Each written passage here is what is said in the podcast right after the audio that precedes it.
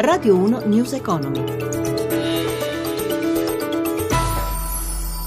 18.05 l'economia americana va sempre meglio. A febbraio creati 295.000 nuovi posti di lavoro, molto oltre le attese. È il dodicesimo mese di fila che i nuovi occupati mensili superano quota 200.000 e così il tasso di disoccupazione americano scende al 5,5%. Buonasera da Vittorio Cota, benvenuti a News Economy. In Europa invece notizie poco confortanti arrivano dalla Grecia anche se oggi ha rimborsato una rata da 310 milioni al Fondo Monetario e ha consegnato all'Eurogruppo una lista aggiornata di riforme, giudicata però non sufficiente per ottenere nuovi aiuti.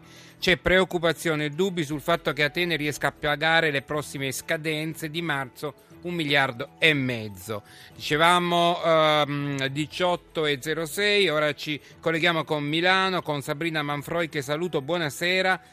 Buonasera a voi. Partirei subito con lo spread BTP Bund e il rendimento del nostro decennale. Sì, oggi lo spread è sceso per la prima volta da, da, da 5 anni scusate, sotto i 90 punti base, 89, chiuso però a 92, il decennale risale all'1,32%. Riflettori puntati anche sull'euro che si indebolisce, confermi Sabrina? Sì, confermo, si sta avvicinando decisamente alla parità sul dollaro ed è a quota 1,0850 sul biglietto verde. Veniamo alle chiusure dei mercati europei. I mercati europei chiudono poco mossi ma comunque positive, Milano più 0,16, Parigi più 0,02, Francoforte più 0,41, negativa Londra meno 0,71, in chiusura appunto i, guadagni sono stati annullati dal calo di Wall Street, Dow Jones meno 1%, Nasdaq meno 0,72. A Piazza Affari qualche titolo che si è messo in evidenza? Sì, sono messi in evidenza Monte dei Paschi più 4,4, Maglia Rosa, Jux più 4,2, bene anche Moncler più 3,5, negativi gli energetici con Snam che ha perso il 2,2 e nel meno 1,2%, fuori dal listino principale ricordiamo il balzo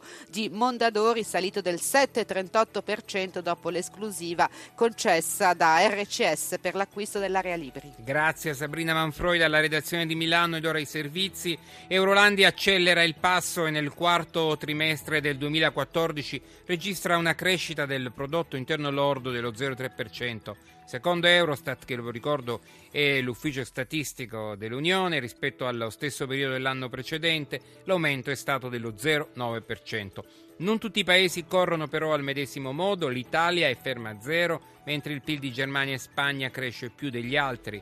Male la Grecia che continua a perdere lo 0,4%. Quale ricetta per un'Eurozona a diverse velocità? Lo ha chiesto a Maria Carosi all'economista Leonardo Becchetti lo scenario è molto migliorato, abbiamo due fattori fondamentali che sono la riduzione del prezzo del petrolio e la svalutazione dell'euro causata dal quantitative easing. Alcuni paesi però ne stanno beneficiando di più. L'Italia in particolare che è indietro dovrebbe accelerare sulla riforma della giustizia, ridurre il tempo delle cause civili che è un problema fondamentale per il nostro paese e migliorare dal punto di vista della banda larga, anche lì siamo molto indietro. Abbiamo anche bisogno di un sistema di banche attento alle piccole e medie imprese e queste sono le banche a voto capitale, quindi andare ad abolire le banche popolari sarebbe un grave errore in questo momento. Secondo l'Istat la diminuzione dei prezzi alla produzione nell'industria a gennaio rispetto all'anno precedente è stata del 2,9%, la più ampia da oltre 5 anni. Possiamo chiamarla deflazione? Purtroppo sì, ed è una cosa che aumenta il costo reale del nostro debito ed è anche l'effetto di una domanda ferma sia dal lato degli investimenti che dal lato dei consumi. Eh, noi abbiamo degli impianti vecchi di 19 anni, bisogna senz'altro cercare di far ripartire la domanda di investimenti e di consumi per far ripartire il Paese. Lunedì partirà il piano di acquisti di titoli di Stato lanciato dalla Banca Centrale Europea. Quali potrebbero essere gli effetti per il nostro Paese? Ma gli effetti si sono già manifestati, alcuni importantissimi, la svalutazione dell'euro e soprattutto soprattutto il crollo del costo del nostro debito pubblico. Ci finanziamo ormai a tassi del, dell'1% e lo spread è crollato. Questo vuol dire che il nostro debito è diventato da insostenibile sostenibile. Perché questo arrivi anche all'economia reale c'è però bisogno di un sistema bancario che sia veramente attento al credito e questo è un problema perché noi oggi abbiamo banche invece che soprattutto sono attente alla finanziarizzazione dell'economia. C'è bisogno di fare qualcosa da questo punto di vista. Dalla quantitative easing della Banca Centrale Europea rimane però fuori la Grecia. Quali prospettive si aprono per Atene? Per la Grecia l'unica possibilità è un paese che ha in questo momento un debito insostenibile sostenibile è quella di accettare il piano eh, intelligente che secondo me propongono i greci, cioè dei tassi indicizzati alla crescita del PIL. Questo vuol dire che la Grecia deve pagare meno adesso, ma che poi pagherà di più ai creditori quando l'economia riprenderà. Tutta la fase di incertezza del negoziato di questo ultimo periodo ha avuto un effetto negativo, infatti la Grecia registra il dato peggiore dell'Europa in questo momento. 18 e 10 il Parma Calcio è ormai sull'orlo della bancarotta. Si tratta di un caso isolato oppure la crisi della società si inserisce in un contesto economico in grave difficoltà. Nel medesimo territorio operano realtà del settore agroalimentare famoso in tutto il mondo. Roberto Pippan ha intervistato il direttore del Consorzio per il prosciutto di Parma, Stefano Fanti. Si tratta di due cose ben diverse, appunto ben distinte.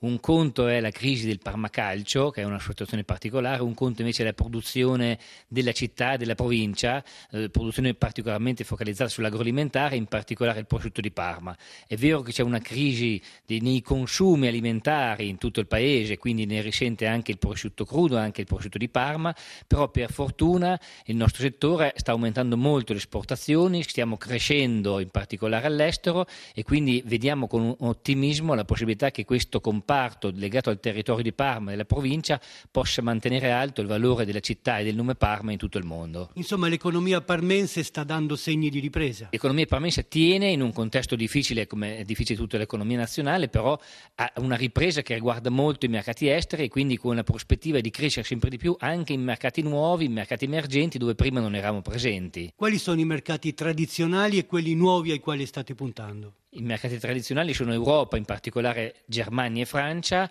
gli Stati Uniti, che sono il nostro primo mercato dove stiamo crescendo molto bene, quelli nuovi sono i mercati dell'estremo oriente, in particolare Giappone e Australia, dove abbiamo delle performance estremamente positive proprio in questi ultimi anni. Prodotti che vengono proposti su questi mercati così come sono, oppure anche in forme diverse, più adatte forse alle nuove tendenze? Vengono proposti sia interi, quindi in forme tradizionali, ma soprattutto attraverso le nuove metodologie di confezionamento che sono preaffettate affettate preconfezionate, quindi con delle vaschette che sono pratiche all'uso, che trovano particolare riscontro e soddisfazione da parte dei consumatori di tutto il mondo.